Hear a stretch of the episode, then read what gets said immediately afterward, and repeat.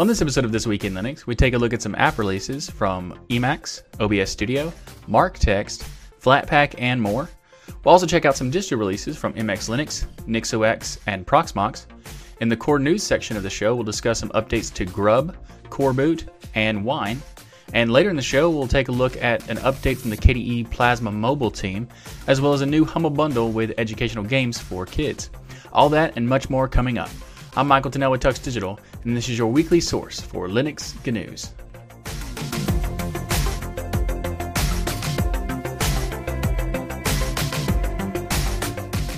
Up first in the show this week is a very popular text editor has a new release, which is Emacs 26.2. Now, we've never talked about Emacs on the show before, but it's a very popular text editor, and it's been around for a very long time. Uh, this particular release is, not like a big release. It's more of a uh, improvements, uh, performance improvements, uh, maintenance, uh, bug fixes, that kind of thing. But I also wanted to talk about it because, well, it's Emacs, and we never talked about it before. So let's do that. So up first in this version, if you are if you are aware of Emacs, uh, there's the ability to build modules outside of the source tree was added. They also have compliance for Unicode 11, which is fairly new as well. And they also uh, have now the long awaited ability to compress an entire directory full of files with a single keystroke. That's pretty cool. Um, now, as far as Emacs go, it's a text editor. Now, it does have a barrier to entry when you first use it. You got to set up configs and uh, install some plugins for certain features, and um, there is a little bit of a, you know, it's not for everybody type of, of, of, editor. It's for people who are like programmers or want to have a very custom structured editor, like specific to their workflow. It's really great for that kind of thing. But also, it's because it has a ton actually multiple tons of pro- of plugins and add-ons. Uh, so there's actually some curated repos that are available, as well as some other uh, scattered different plugins in, that are you know out on the internet. But uh, with the curated repos, there's over 4,000 add-ons packages that are available for Emacs, including the ability to make Emacs into an email client. You can view and comment on PDFs. You can use Emacs as a note-taking application, like through org mode.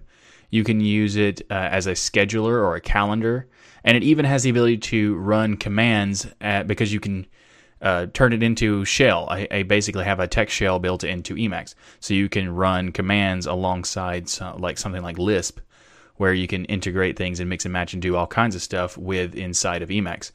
So in a way, you could kind of sort of turn Emacs into its own operating system um, because of how many plugins it is, and like not exactly, but you know, kind it's it's very extensive plugin options, is what I'm trying to say.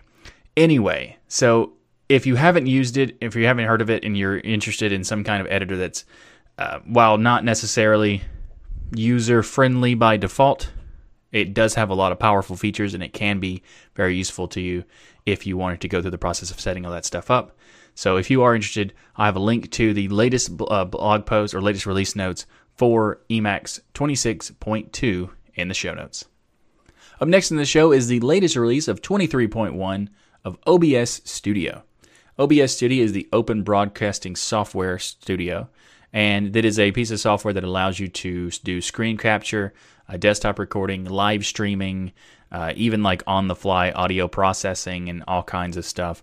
OBS is awesome, essentially. It's a, a very important application that allows uh, you to do all kinds of different things. So, stream games to Twitch or make a podcast called This Week in Linux. I mean, there's that as well.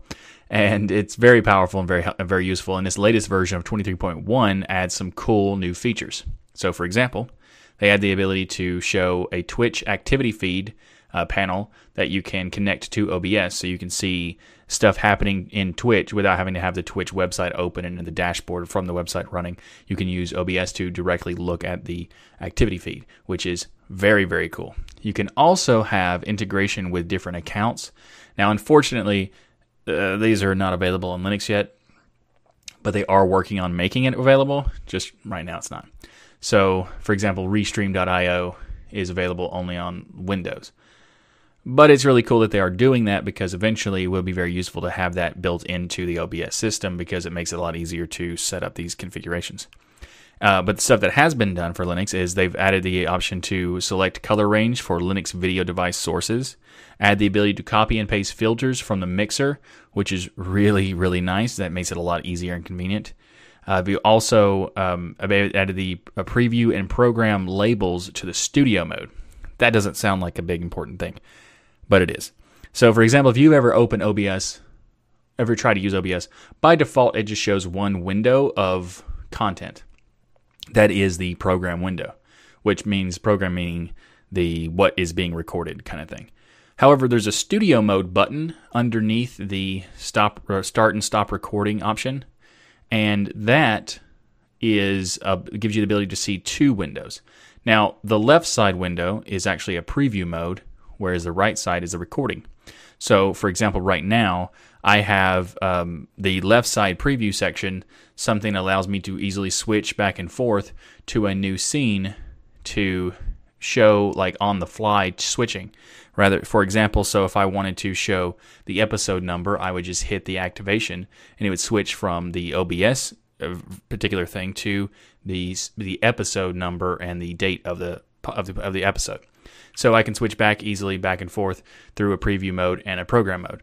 Now, when you first get before 23.1, it wasn't really possible to tell by default if you're not used to using OBS which one is what because they didn't really have any labels or anything or any identifiers of what they were. So some people would confuse what they're what they're for or how they work and that now well so basically this is a long explanation of this is not a huge deal but it adds a certain level of polish that makes it a lot easier to use an application that is this robust and powerful. And these kinds of things are very important for applications like this because even though it can do a ton of things, it also needs to be very clear about what it's doing. And adding these different types of improvements like these labels makes it a lot better overall. So, moving on, they also made it possible to do bandwidth test mode in the settings for the Twitch account create integration, for example. And they've also added the ability or added the uh, scale filtering area for sources as an alternative to point scaling, which can preserve uh, detail in like retro games and that kind of thing. So all these kinds of things that are happening, and even though this is a point release, is a 23.1, it's still a lot of really cool improvements that are polish to the particular, you know, to the application. So it's really nice to see, even though it's a small release, it's still a very useful release. And overall, OBS is just so awesome and so important that I just like to talk about it because it's a really good application. And uh, if you ever need to do screen capture or on the fly video production, it's a good option. Actually, the de facto standard, really, at this point. But anyway, before I go on to a, a, even more tangents about this application, let's just move on to the next topic. And uh, yeah, so the the OBS Studio 23.1 show uh, release notes will be in the show notes below. Up next in the show is Grub 2.04 release candidate. So if you haven't heard of it before, Grub is the bootloader for essentially for all of Linux. Now it's not the only bootloader, but it is the definitely the most popular bootloader and it is an open, a really widely used open source bootloader that has uh, basically the de facto standard at this point. Now there are other things like systemd-boot and other and other options, but Grub is pretty much the most popular and has been around for a very long time. Now this next release is 2.0.4. It's not out yet. It's currently in the re- release candidate stage, so it's it's going to be released pretty soon. we don't know exactly when. Uh, the reason I wanted to talk about is because the last version of Grub release was 2.02, and that was released like almost two years ago. So I just kind of want to talk about it because it's you know it's been a while. Uh, but this particular release adds a lot of interesting support and features. So it adds the ability to support multiple early initrd images, support for the F2FS file system, a, verif- a verifier framework, it adds the uh, UEFI Secure Boot shim support, Btrfs ZSTD improvements, and it also adds RISC-V support. So if you've not heard of it, RISC-V is a, a chip architecture that is an open source chip architecture. And adding support for Grub means it a lot easier to use these in certain types of like uh, system on a chips and other, um, you know, making it easy for manufacturers to utilize RISC-V in their system by using Grub and Linux, for example. So this is very cool, and I look forward to the uh, full release because this is something that's been a um, you know been in the works for a very long time. So I'm happy to see that they're adding these kinds of things to improve the overall experience of using Linux on whatever hardware you want to use it on. So uh, Grub 2.04 uh, release candidate uh, release notes. Well, soon to be release notes, I guess, will be in the show notes. Up next in the show is Flatpak 1.3.2. Now, this is actually a version number that implies it's not that big of a difference or a di- big of an update. Uh, but it is it is kind of a big difference because the update has a big change that's being made in this particular version. So previously, uh, Flatpak was the way it handled system-wide installations was do, um, was done with a uh, process involving temporary user-owned directories and copying from there. But that method involved some extra I/O usage and also temporarily used more disk space to implement. So, starting with Flatpak 1.3.2, they're now using a custom Fuse file system, and they use this to write uh, files to and then uh, copy files directly, or the, well, the files can be directly imported into the system repository without any extra copy operations. Um, but this is kind of interesting because it allows you to uh, allows Flatpaks to use less resources and less storage in order to accomplish kind of the same thing. But because that's so that's really good. Uh, but this does change some of the aspects of Flatpaks. It does add an extra dependency. Uh, it has an it adds the dependency of Fuse, which is the file system in user space. Not an acronym, but that's what it is. And um, that also means that you're going to require a Flatpak user on the system. So we'll have to change the way they install Flatpak. So you'll have to probably, in order to implement this, you'll have to update your entire uh, Flatpak uh, runtime structure, uh, which is not going to be that much of an effort. It was just basically, you know, just update Flatpak. So it's not really going to be that hard or anything. It's just they, these changes are going to uh, potentially change the way Flatpaks are built, but for the better in many ways. So this is going to make it, uh, theoretically, should make it where the Flatpaks are much smaller take up less space, and also install faster. So this is very cool. Uh, Flatpak 1.3.2 has been released, and hopefully we will see them uh, rolling it out to everyone really quickly, as well as uh, Flatpak's developers, or you know, developers of Flatpak apps implementing uh, these these changes quickly. So, anyway, if you'd like to find out more about Flatpaks and Flatpak 1.3.2, I have a link in the show notes. Up next in the show is Wine and Wine Staging of 4.6 releases. So wine staging is a more experimental branch of wine. Uh, they're very, they're pretty much they, they do the same thing, but uh, wine staging tests things out before it goes into wine. So that's what that is. If you're not, if you're not aware of the difference, but first of all, let's talk about wine 4.6. Uh, this actually adds the initial, uh, the initial work to get Vulkan Wine D3D backend running in, uh, inside of Wine. The Wine D3D is the name of that particular backend. Uh, so this makes it possible for you know getting you know going through the process of getting to that point of being able to use Vulkan uh, Wine Direct 3D uh, implementation. So that's pretty cool. They've also support for loading mono libraries from a shared location, as well as no longer uh, needing lib uh, libwine.dll when using wine DLLs on Windows. It also has improvements to uh, support for the split button common control, as well as video capture has been ported to Video for Linux version 2, which is just going to be a lot more efficient and uh, more reliability compatible uh, version for video for Linux, which is very nice to see. They've also done some stuff for wine staging. That's why they're both in here. And wine staging update is um, better for performance for multi-threaded games and also applications due to a, a, reworked implementation of Wine of the Windows synchronization primitives.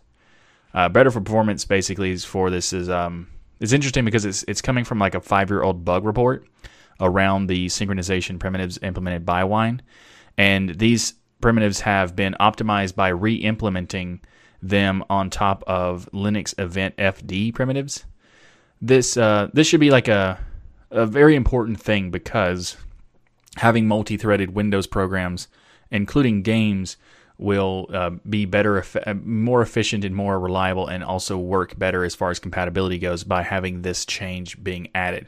So that's very cool.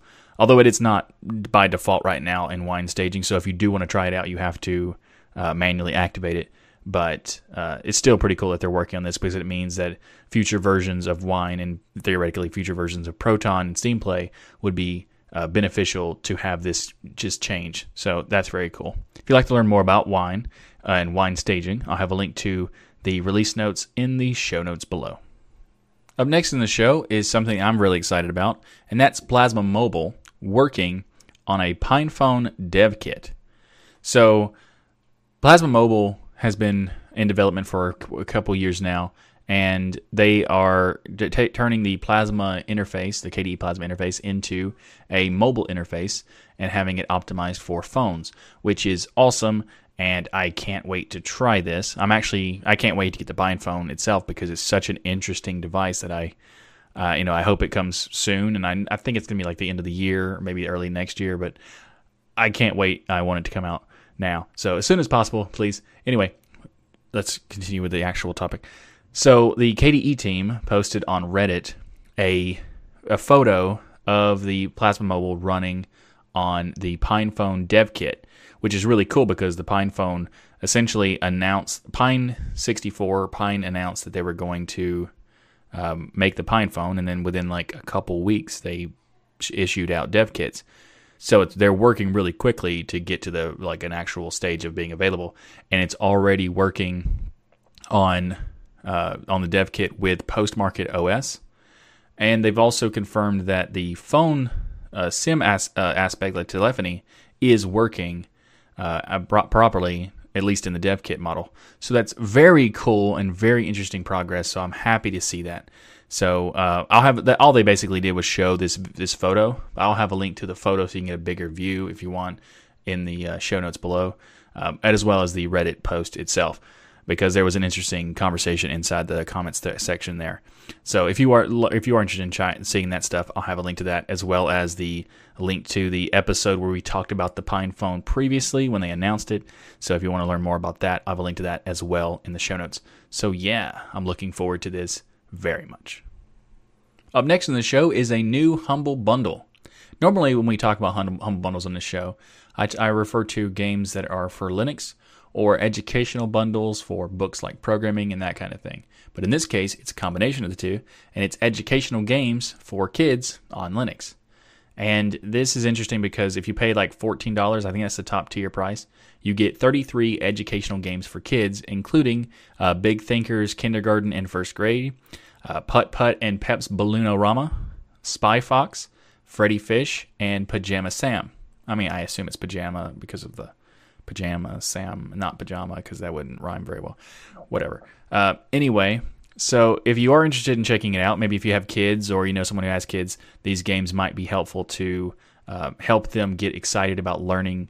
Uh, you know, just learning in general. Uh, various different topics. Like there's all kinds of different topics that are in, uh, included in these games. So maybe this would be helpful if you do have kids, um, because you know it's only fourteen dollars, and if they are helpful in any way, probably worth it. So I'll have a link to the Humble Bundle educational kit for uh, I think it's called the Humongous Entertainment Bundle. Okay, and uh, this bundle link in the sh- in the show notes and the description uh, is an affiliate link. Just so you know, this is uh, this is if you purchase the uh, bundle through this link. It will give a small commission to the Tux Digital channel and this podcast, which I would appreciate it if you were to decide to purchase this, if you were to use that link, because uh, it does help the channel and help the podcast grow. Uh, so if you do decide to do it or do decide to purchase it, please use that link below uh, to benefit the channel. Anyway, so yeah, Hum Bundle, humongous entertainment bundle, the educational games for kids. Up next in the show is the latest release of MX Linux 18.2. And this release adds a lot of interesting features. It's mostly a maintenance update, but they did add some really cool things. So we're going to talk about that, and uh, they including some um, accessibility options for you know when you when you having high contrast themes for low visibility impairments, having large uh, size themes, so as well as on-screen keyboard for people who have mobility issues. Uh, so that's really cool. I mean, they, they are still working on having screen reader support, uh, but that's not available yet. But it's great to see that they're putting in the effort to do uh, accessibility uh, improvements to their distro because that's very important. And the the worst thing about not having that is that people who don't have those uh, those issues don't even think about it until you know a, a, podcast talks about it or because our user requests some kind of support for it or something like that. It's not even like we I've had it many times where I've uh, been asked while I was contributing to a distro what uh, like what do you have for your accessibility it's like uh I didn't even think about it. Sorry. So that's that's great that they're doing it because it, is, it shows that they are, you know, listening to people and help and providing extra benefits to people who do need those kinds of things. Anyway, they've also done a lot of other cool stuff. For example, they've updated their manual, which is good because a lot of distros kind of forget that. Even the big distros sometimes forget to update their manual and have out of date information that's not relevant anymore. I'm not going to name any names, but you know who you are. Anyway, so it's good that they have that. The AMX manual has been updated. That's great. They've also uh, updated some uh, stuff for repository mirrors for the, the MX repo manager. They've done some improvements to the MX installer, and they've upgraded the entire like base to Debian 9.8 stretch. So very cool. And another thing I want to talk about that's really, really great is the Antix live USB system that they have included into MX Linux, which also provides persistent supports. So the Antix, if you're not aware, Antix Linux is something we've talked about in a previous episode as well. And Antix Linux is another distribution, but they have a very deep collaboration connection between MX Linux and Antix. So Antix, um, MX Linux is kind of like uh, Mepis and Antix combined together to make another distro, sort of. Not exactly, but that's kind of where the names come from. But Antix Linux is a very lightweight Debian based distribution that is more for like ultra light hardware usage, uh, streamlining as much as possible, and not really for everyday users. But MX Linux is kind of taking that uh, same kind of approach, but putting it more in a, pol- a polished distribution with a more user friendly approach. So it's a really interesting um, uh, dichotomy between the two because they are uh, working together at the same time, providing very different approaches as well. But anyway, one of the things that, that, that Antix does is they have the live, live USB system with persistence. And if you're not aware, persistence allows you to install a system onto a USB flash drive or thumb drive and able to save your settings or configurations or files or whatever to that drive or another drive if you want to do it that way. Now, without persistence, which most distros don't provide persistence by default, um, when you reboot your system, all the changes you make or whatever are basically thrown away. So by default, most distributions do it where everything is saved into RAM. So you can install applications, but it's installing to the live environment only. And as soon as you reboot, it's gone.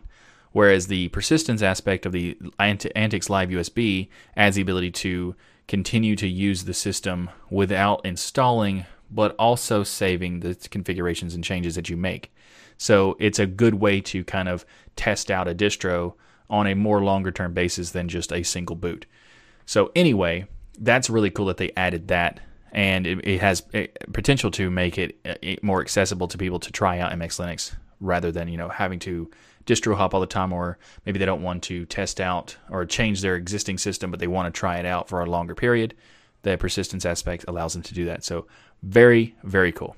Anyway, if you'd like to learn more about MX Linux or Antix Linux, I have a link to the MX Linux blog post for 18.2 in the show notes, as well as a link to Antix Linux when we talked about it on a previous episode. So I have a link to those in the show notes. Up next in the show, and also continuing on with the distro news, is Proxmox 5.4 VE or Virtual Environment Edition. And this Proxmox is based on Debian 9.8. Well, version 5.4 is based on 9.8. And uh, if you haven't heard of it, Proxmox is a um, it's an app. It's a distribution that allows you to manage and deploy uh, wide, uh, high availability virtual environments, and also is like very flexible in how you uh, manage those those environments. Uh, this latest release, they the way they describe this release is they the new features of Proxmox VE 5.4 focus on usability and simple management of the software-defined infrastructure, as well as on security management. You know that's kind of buzz- buzzwordy, but the reason why they're talking about it is the way that they have implemented Ceph in this newest version, because they made it a lot easier with a user interface to install the with the with a new wizard. So previously, they've actually had support for Ceph for a while, since 2014. Uh, and Ceph is a distributed storage technology that makes it a lot easier to uh, do some of this the storage for the different virtual environments. Uh, but previously, it was more complicated to set it up. Now you just go through a wizard to set it all up, and it's a lot, lot more seamless structure to you know a user experience. I mean, this also interesting because they've int- they've imp- introduced this uh, this uh, wizard through like a web interface. So it has made it the installation uh, instead of Ceph going through the command line, it makes it like, like much much faster and easier to do, as well as configure like hyper-converged clusters with Ceph. Um, another thing that's interesting is that they've uh, improved their installation st- setup because like they used to have this weird where you couldn't, um, you know, like the installation process of setting up Proxmox was a little uh, odd in the sense that it wouldn't allow you to go back and change things while you're going through the wizard.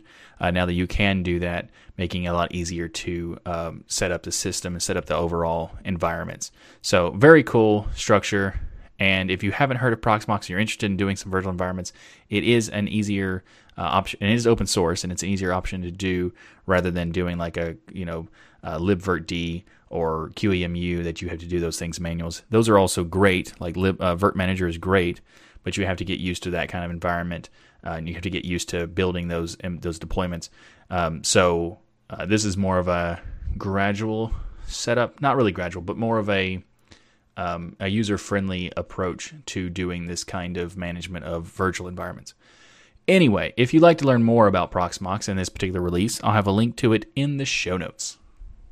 Up next in the show is NixOS 19.03. We actually talked about NixOS in a previous episode. I'll have a link to that in the show notes as well if you'd like to check it out. But NixOS is an independent Linux distribution that uses a the and, and uses the Nix package manager. So NixOS can install uh, snapshots of packages and manage software and services through a central configuration file. So it's a very different approach to the overall Linux desktop, and it's very interesting the way they do it. Uh, but it is definitely more so on the experienced user side. It's not really meant for everyone. Uh, it's they're not. It's not really user friendly in that way. But at the same time, it is really interesting because the way they do the atomic updates uh, and the way they do rollbacks is really really interesting. So if you are interested in that kind of thing, then I would suggest checking out NixOS. Uh, but this latest version has improvements to Kubernetes. Uh, offers a UEFI enabled image for the uh, uh, ARC uh, 64 powered computers or AArch64 powered computers. Uh, it also has a, ma- a, major refactoring of their Kubernetes modules. So the, the, the refactoring primarily focuses on decoupling components and enhancing security. So that's always nice to see. And they've also done some other stuff um, like upgrading the or uh, changing the confinement options for systemd services and many other things. So if you are interested in NixOS, uh, I'll have a link to it in the show notes because it is a pretty interesting dist- distribution. Though, again, fair warning, it's not for everybody. So, anyway, NixOS 19.03, link in the show notes. Up next in the show is MarkText. It's a text editor for Markdown, and this latest release is 0.14.0.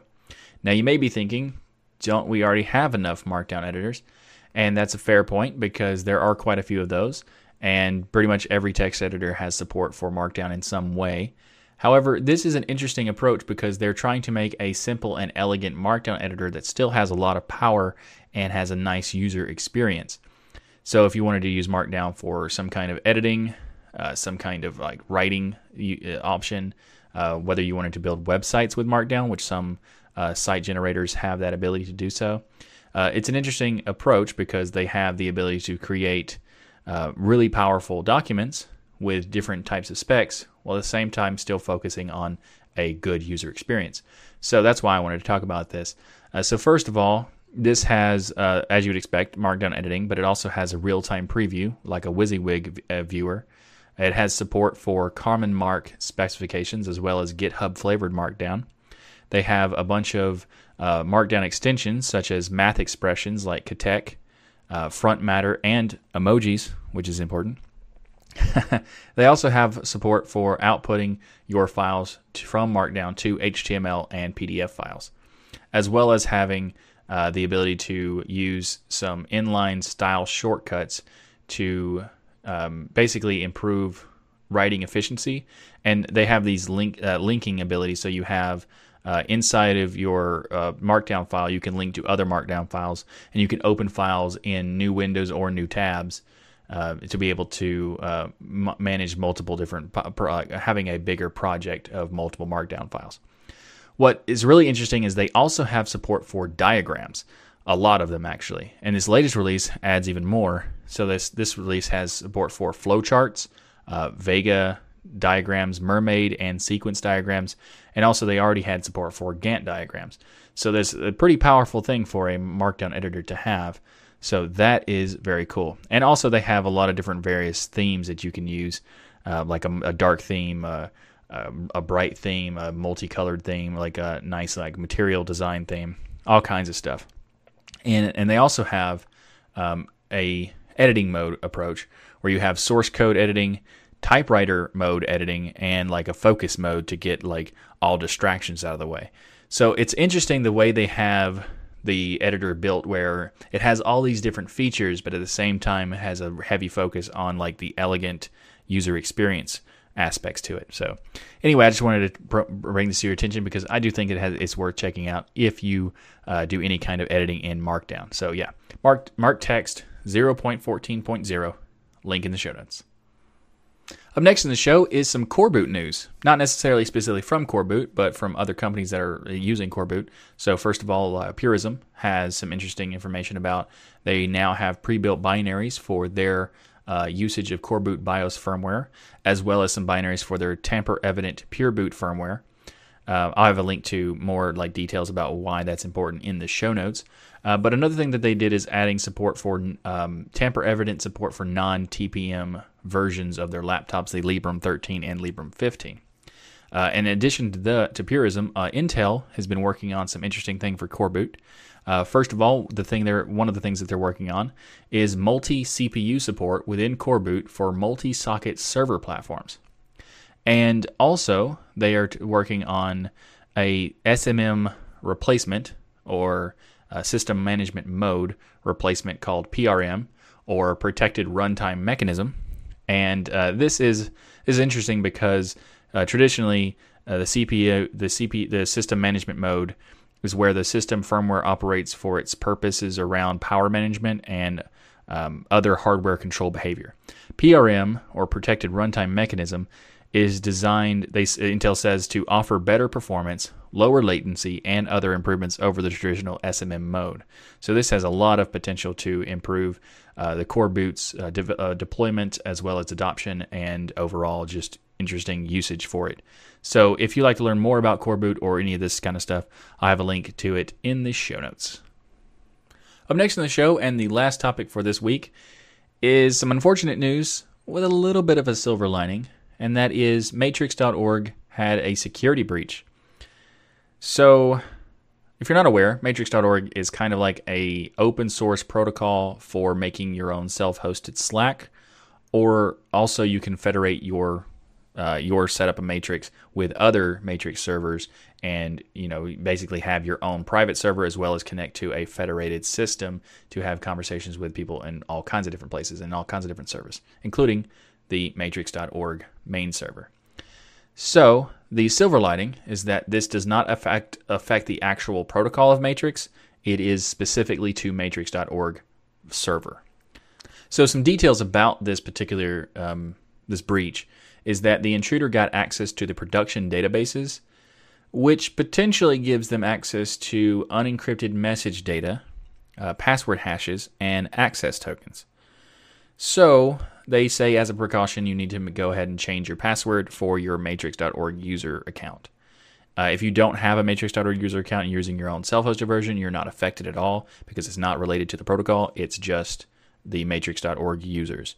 However, also if you're using matrix.org to integrate with like Freenode and your IRC servers, you should change your password uh, to those accounts as well, just as a precaution.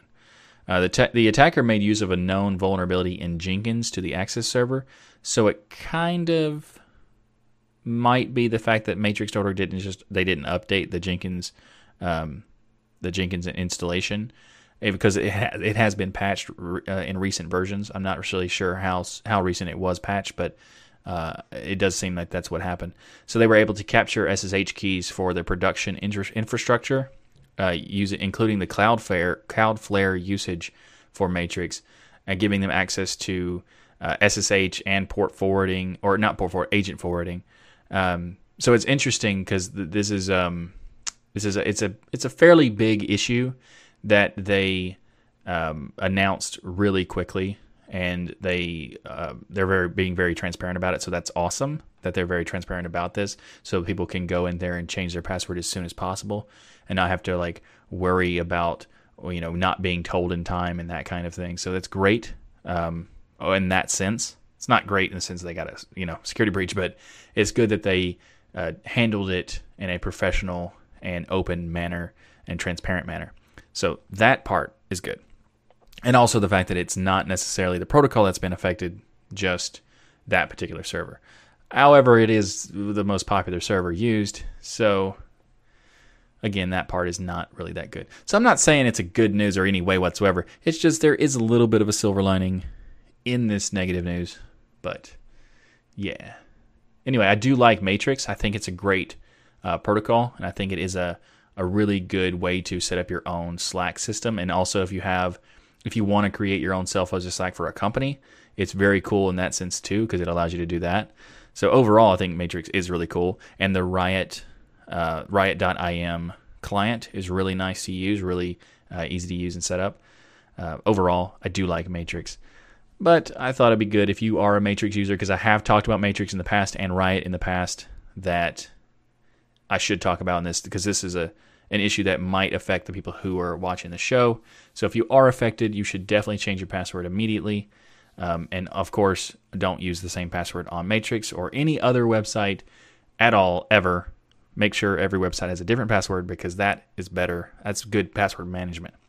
Get a password manager specifically for that if you because well otherwise it's be impossible to maintain all that stuff so if you're interested in that check out bitwarden I've talked about Bitwarden in the past on this show as well. So, yeah. Anyway, if you'd like to learn more about this particular security breach, I'll have a link to it in the show notes. Thanks for watching this episode of This Week in Linux. If you like what I do here on the show, please like that smash button and be sure to subscribe. If you'd like to support the Ch- Tux Digital channel, we have multiple ways to contribute via PayPal, Patreon, and many others. You can learn more by going to tuxdigital.com slash contribute. Or you can order the Linux Everywhere t-shirt by going to tuxdigital.com slash Linux Everywhere. Or if you're in Europe, you can go to tuxdigital.com slash Linux Everywhere EU for shipping inside of Europe. I really need to make it a smaller URL, like maybe slash store or something. But in the meantime, we also have ways to contribute without any cost to you by using our affiliate links. You can find links for places like Amazon, Private Internet Access, and many others by going to tuxdigital.com slash affiliates. If you'd like some more podcasting goodness from me, then check out the latest episode of Destination Linux, as I'm a co host of that show. And just a reminder this show is live usually every Saturday, except for the past couple of episodes. But still, that will be changed this coming week, so it will be what live this week. So be sure to join us in the live chat room to discuss all the latest Linux good news. And thanks again for watching. I'm Michael Tunnell with Tux Digital, and as always, keep using, learning, and enjoying Linux.